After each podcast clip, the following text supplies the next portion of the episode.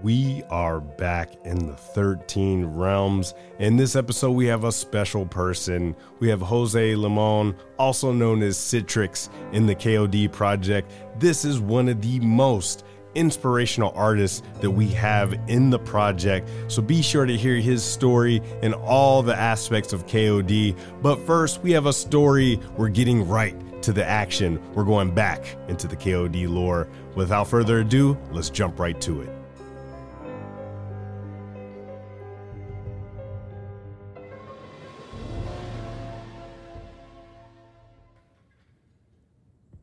Chapter 2 The Rusty Axe. Two sounds grew louder as Grog jogged towards the center of Longdale. The clang of weapons hitting shields, and the rasping rattle of his own labored breathing. Grog genuinely wondered what was more likely to kill him first the blade of some unknown assailant, or a sudden explosive heart attack. Despite the pain in his body and the fear in his mind, Grog was still finding plenty of space in his brain for a sudden bout of serious self loathing. Since leaving the army just over a year ago, he'd willfully let himself get completely out of shape. But he hadn't realized just how bad things had gotten until tonight. The battle axe felt heavy in his once mighty arms. His stomach bounced and flopped embarrassingly, and sweat gushed from what seemed like every pore. It was as though Grog's bodily fluids knew the fate that was about to befall him, and were making good their escape before they were dragged into any further foolishness. He was deciding whether to stop for a quick vomit before he reached the fighting, when a young dwarven woman cornered the houses at the end of the street and came running towards him. She was clutching a toddler in her arms and shouting wildly. Grog couldn't make out her words over his wheezing breath, the sounds of nearby fighting, and the blood pounding in his ears. But he was sure it wasn't a cheerful greeting. He placed the head of the battle axe on the cobbles, leaned heavily on the heft, and took a couple of deep breaths. As the woman drew close, he held up a hand in a halting gesture. Lass, he gasped. What is happening? Run, ye chubby bastard! She yelled. Hey, I'm here to. Grog turned and watched as the woman ran past him and disappeared into the darkness. To help? Pretty bloody rude. Grog thought to himself as he turned back towards the center of town. But then, the woman's pursuers came tearing around the corner, and he immediately wished he'd taken her wise and excellent advice. They were dwarves, sort of. They were the same height and build as dwarves, but most dwarves Grog knew didn't have glowing blue eyes or pale purple hued skin, nor did they growl and gurgle madly like a pack of rabid dogs. These ones did. They also carried a variety of clubs, spears, and maces, and were headed straight for him. Grog felt like he'd been dropped into a frozen lake. His muscles contracted, and his breath caught in his lungs. The creatures that had decimated his army during the War of Endless Fog and plagued his nightmares for the last 14 months were no longer confined to mist filled valleys deep in the mountains, or even to his own tormented memories. They were here, deep inside the 13 realms. And this time, there was nowhere to run. You bastards, Grog whispered, tightening his trembling fingers around the heft of his axe. You utter bastards! He shouted as the abomination slowed and formed a semicircle around him. There were six of them. They snarled as they closed in. Come on, then! Grog lifted his axe and set his feet. The ghoulish dwarves charged. Grog spun, his axe cleaving the air in a wide circle. It kept his attackers at bay for a moment. But then one of them thrust forward with an obsidian tipped spear. Grog threw himself sideways, hitting the cobblestones hard. As he rolled to his feet, a bone club caught him a glancing blow across the back of his shoulder. Roaring with rage and pain, Grog lashed out with his axe. It was a wild strike, which missed his assailant by a mile.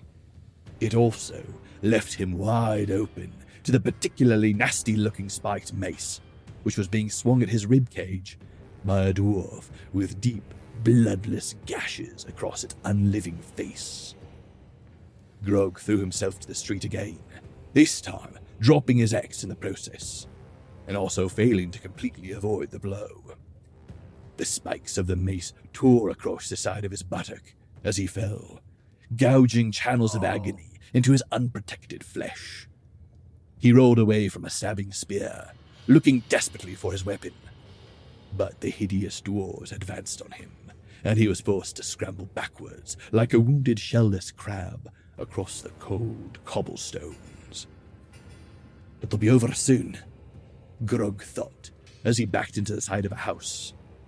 I'm ready to go. The evil dwarves raised their weapons. Grog had time to feel ashamed that after all he'd done and all he'd once been, these were his final thoughts. He closed his eyes. A brief chorus of high pitched whining noises sang in his ears, followed by a series of wet, crunching sounds, followed by the clatter of weapons hitting the ground in front of him, and six dwarf sized thuds. Grog opened his eyes. The abominations were all lying face down on the road, with arrows protruding from the backs of their necks. A squad of Longdale guards were running towards him, with bows in their hands. Are you all right? Their leader asked, holding out a hand towards Grog. I've been better, Grog said, reaching up and grasping the extended hand. With a grunt of considerable effort, the dwarf hauled Grog to his feet. He was an imposing figure, with a thick black beard, war paint covering half his face, and a jagged scar cutting across his milky white left eye. You're a Kingsguard, Grog blurted.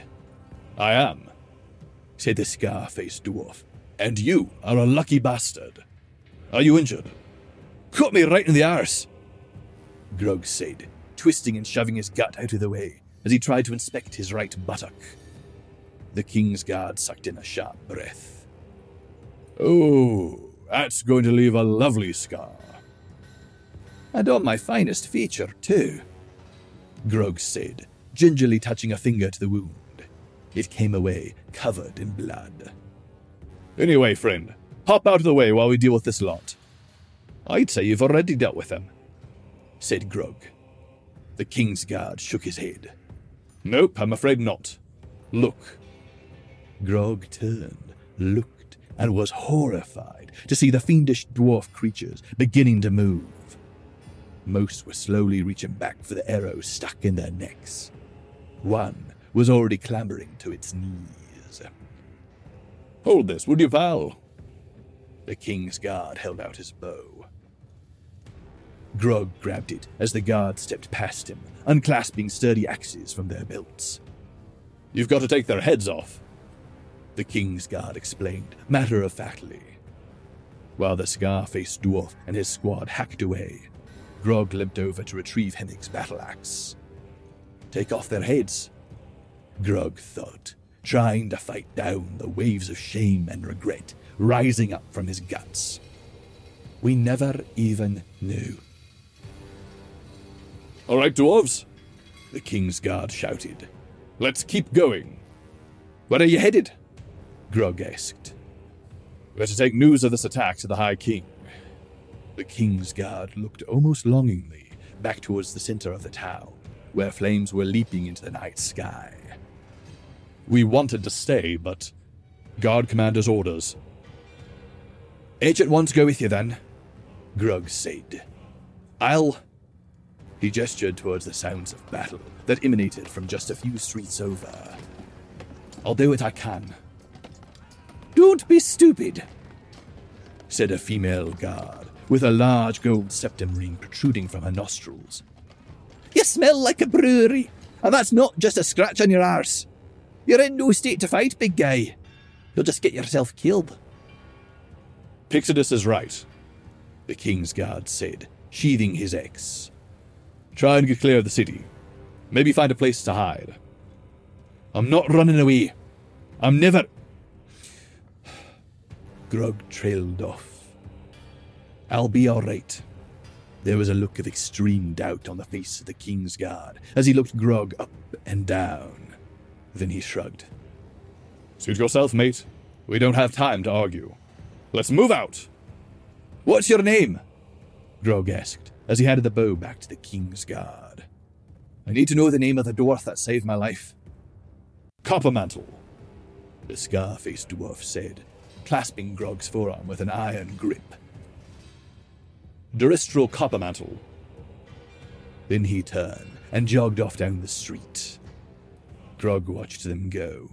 Then he lifted Hemmig's axe and tried giving it an exploratory swing. As he suspected, his left shoulder protested with a surge of pain from where the bone club had hit him. The battle axe was no longer an option. On the bright side, the agony in his shoulder briefly made him forget about the searing fire in his buttock. He limped over to the headless corpses, averting his gaze as best he could, while looking around for a weapon. You, he said to the spiked mace which had injured his bottom. I'll take you. He leaned Hemmig's axe against the wall of the house and picked up the mace. He gave it a swing with his good arm. I'm calling you, Arse Ripper, he said to the weapon.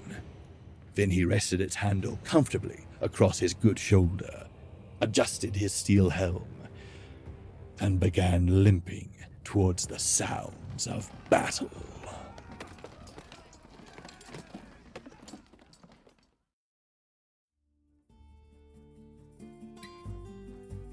And we are back. And today we have such a special guest. We have Citriks, the man himself, Jose Limon, and we are going to dive into the art of the Kingdom of Dwarves. Jose, would love to hear a little bit about your background and how you got into 3D sculpting. Hey, Chris. Well, thank you for having me. I got into the 3D through art school. I actually went to a four-year program. Uh, it was more like like a private university. So that was back in 2007. That's when I started it, and then graduated in 2011. At the time, my degree was media arts and animation, so I kind of went through like the whole training of 3D modeling, texturing, lighting, sculpting, rigging, all that stuff. And my focus at the time was to to be a character artist, but also just more of a general modeler, like 3D modeler. It took me about a year to actually start landing like professional gigs. The first year it was more like just small freelance stuff here and there, you know, wherever I could get some some money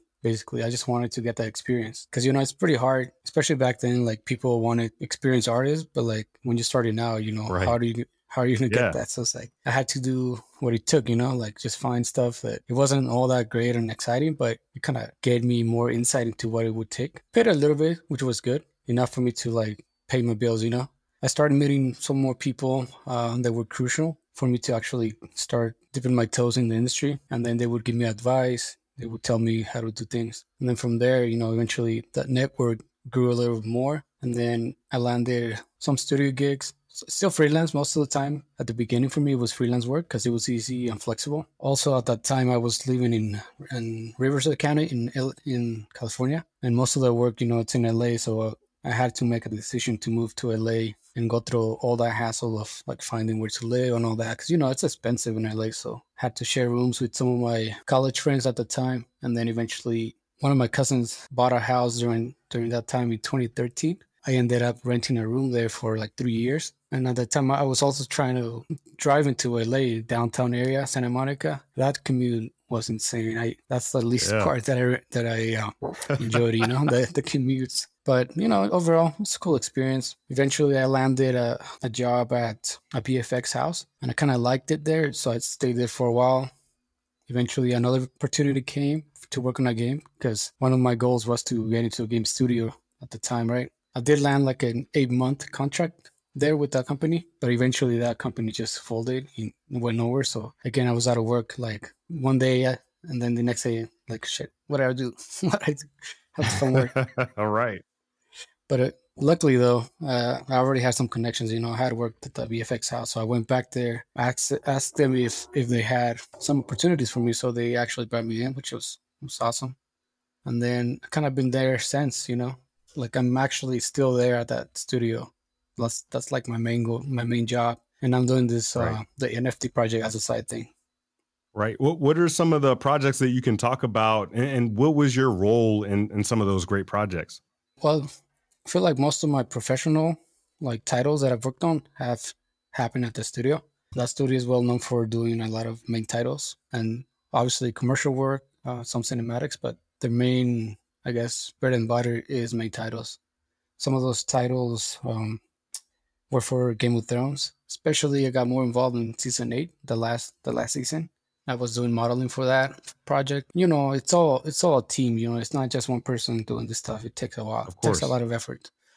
But I was part of that team, and I'm pretty pretty grateful I got a chance to be on that and see how that the whole production sort of uh, was created. Some of the other titles. The first title that I think got some recognition was Daredevil for the Netflix series that what yeah. that got nominated for an Emmy. I remember at the time, so that's something that sort of like helped me, sort of like motivate me to like actually push myself to get more into that and actually commit. You know, like give it my my all. After that, another title that came through was The Man in the High Castle. Yeah, yeah, familiar. And that that actually got nominated, and we won an Emmy for that title, which is awesome.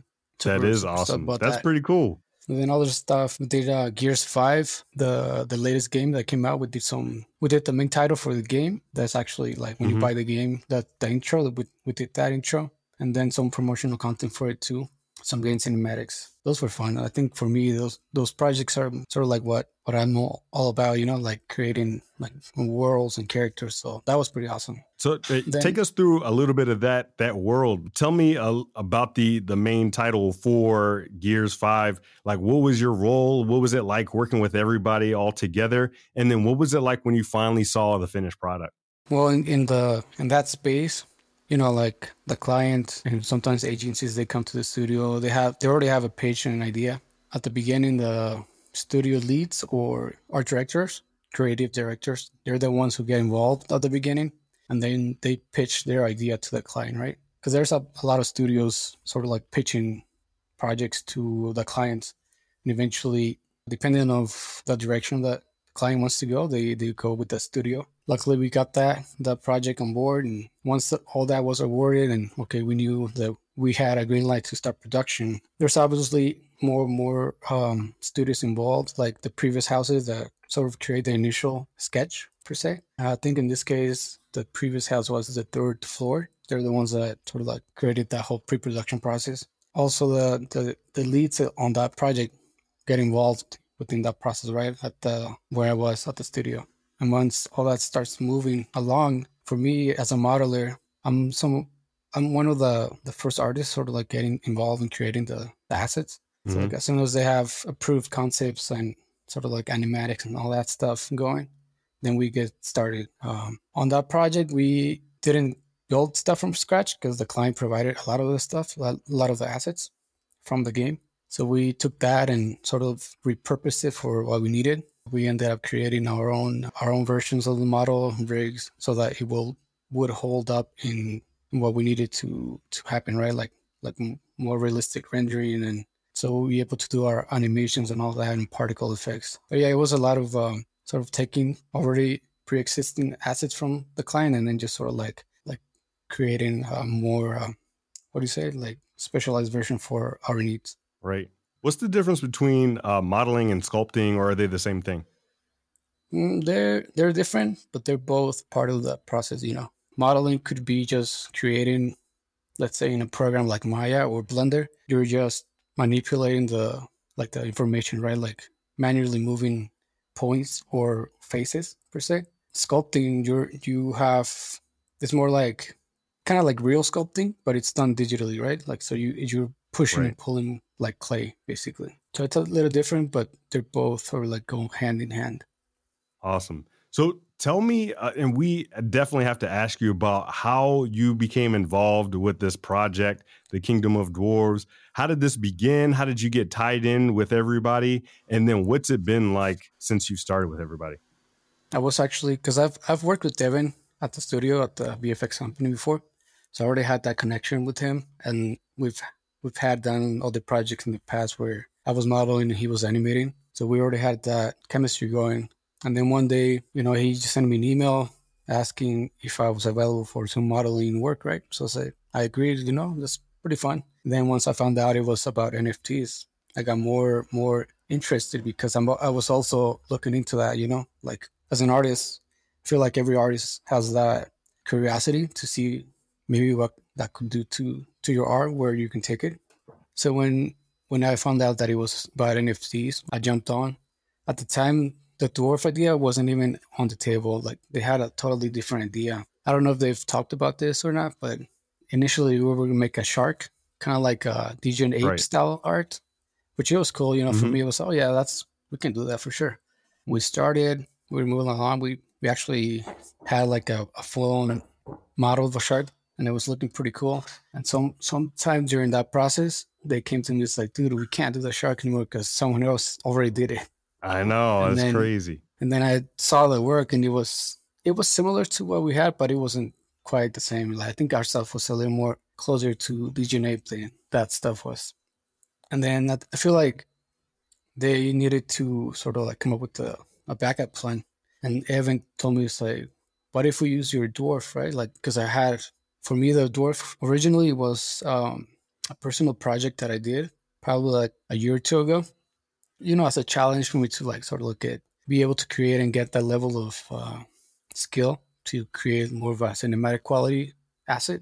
So for me, that was, it was like a learning experience, but it was a, a, like a very successful creation at the end, at the end of the whole process. So I was really happy to to showcase it, right? Put it on my portfolio and put it out there. Uh, you know, little did I know that that would be inspiring a whole new movement.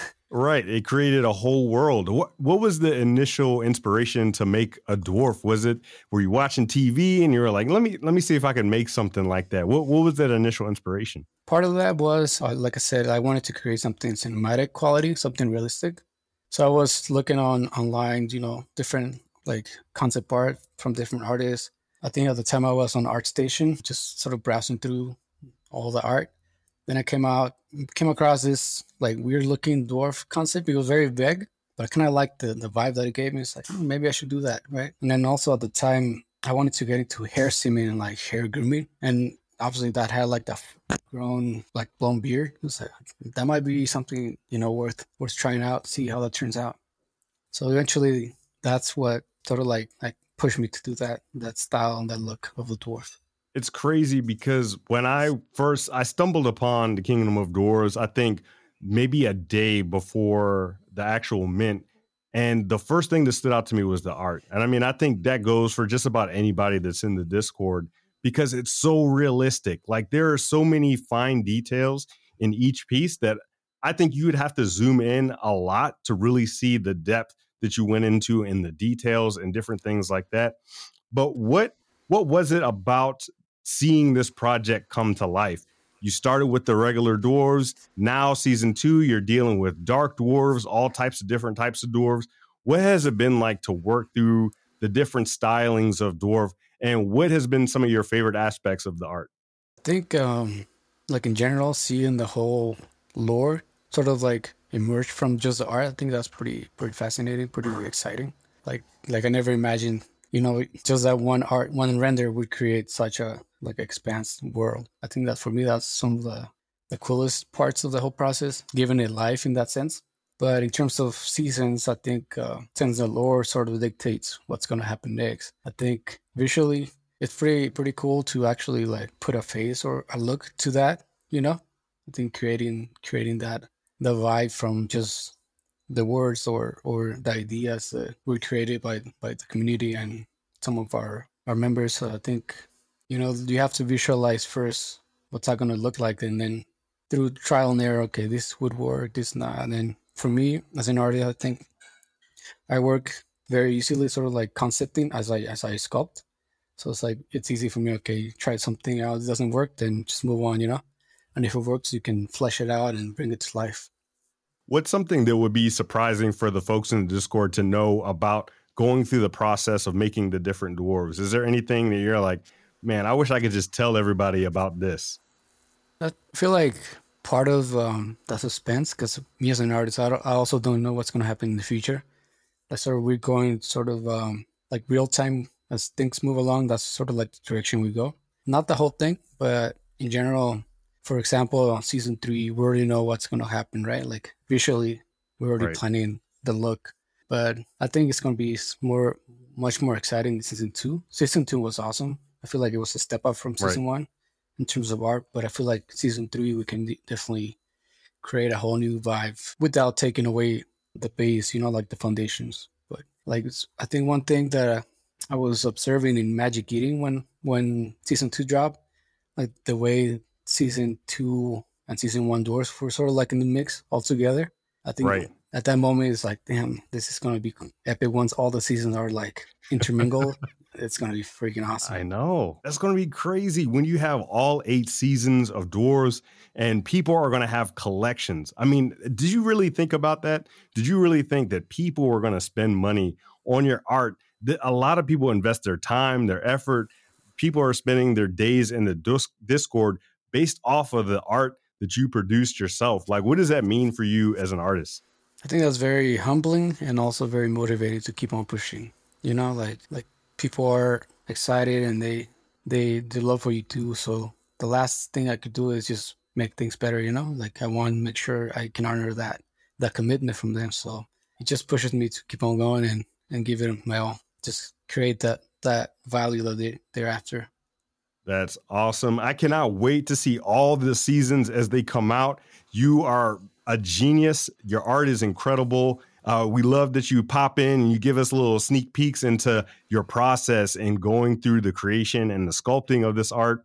For the folks that want to stay up to date with you and all the stuff that you have going on in your world, whether it's social media, your Instagram, or anything like that, what are the best ways for people to follow you? They could they could follow me if they're on Instagram. They could follow follow me um, using the the the name Citriks, just literally just Citriks. You can find me through that on Instagram um, to be able to like follow up on my work. LinkedIn is is the, the way to go, and then you can find that through just LinkedIn.com. Uh, Limon J, that's my my handle on LinkedIn. And then also, if people want to check out the actual art from my my past, um, from my experience gigs, you know, outside of the NFT world, they can go to artstation.com Citriks. They can find me there and they can follow along. Awesome, Citriks. Really appreciate it. And with that, we will see everyone in the next episode.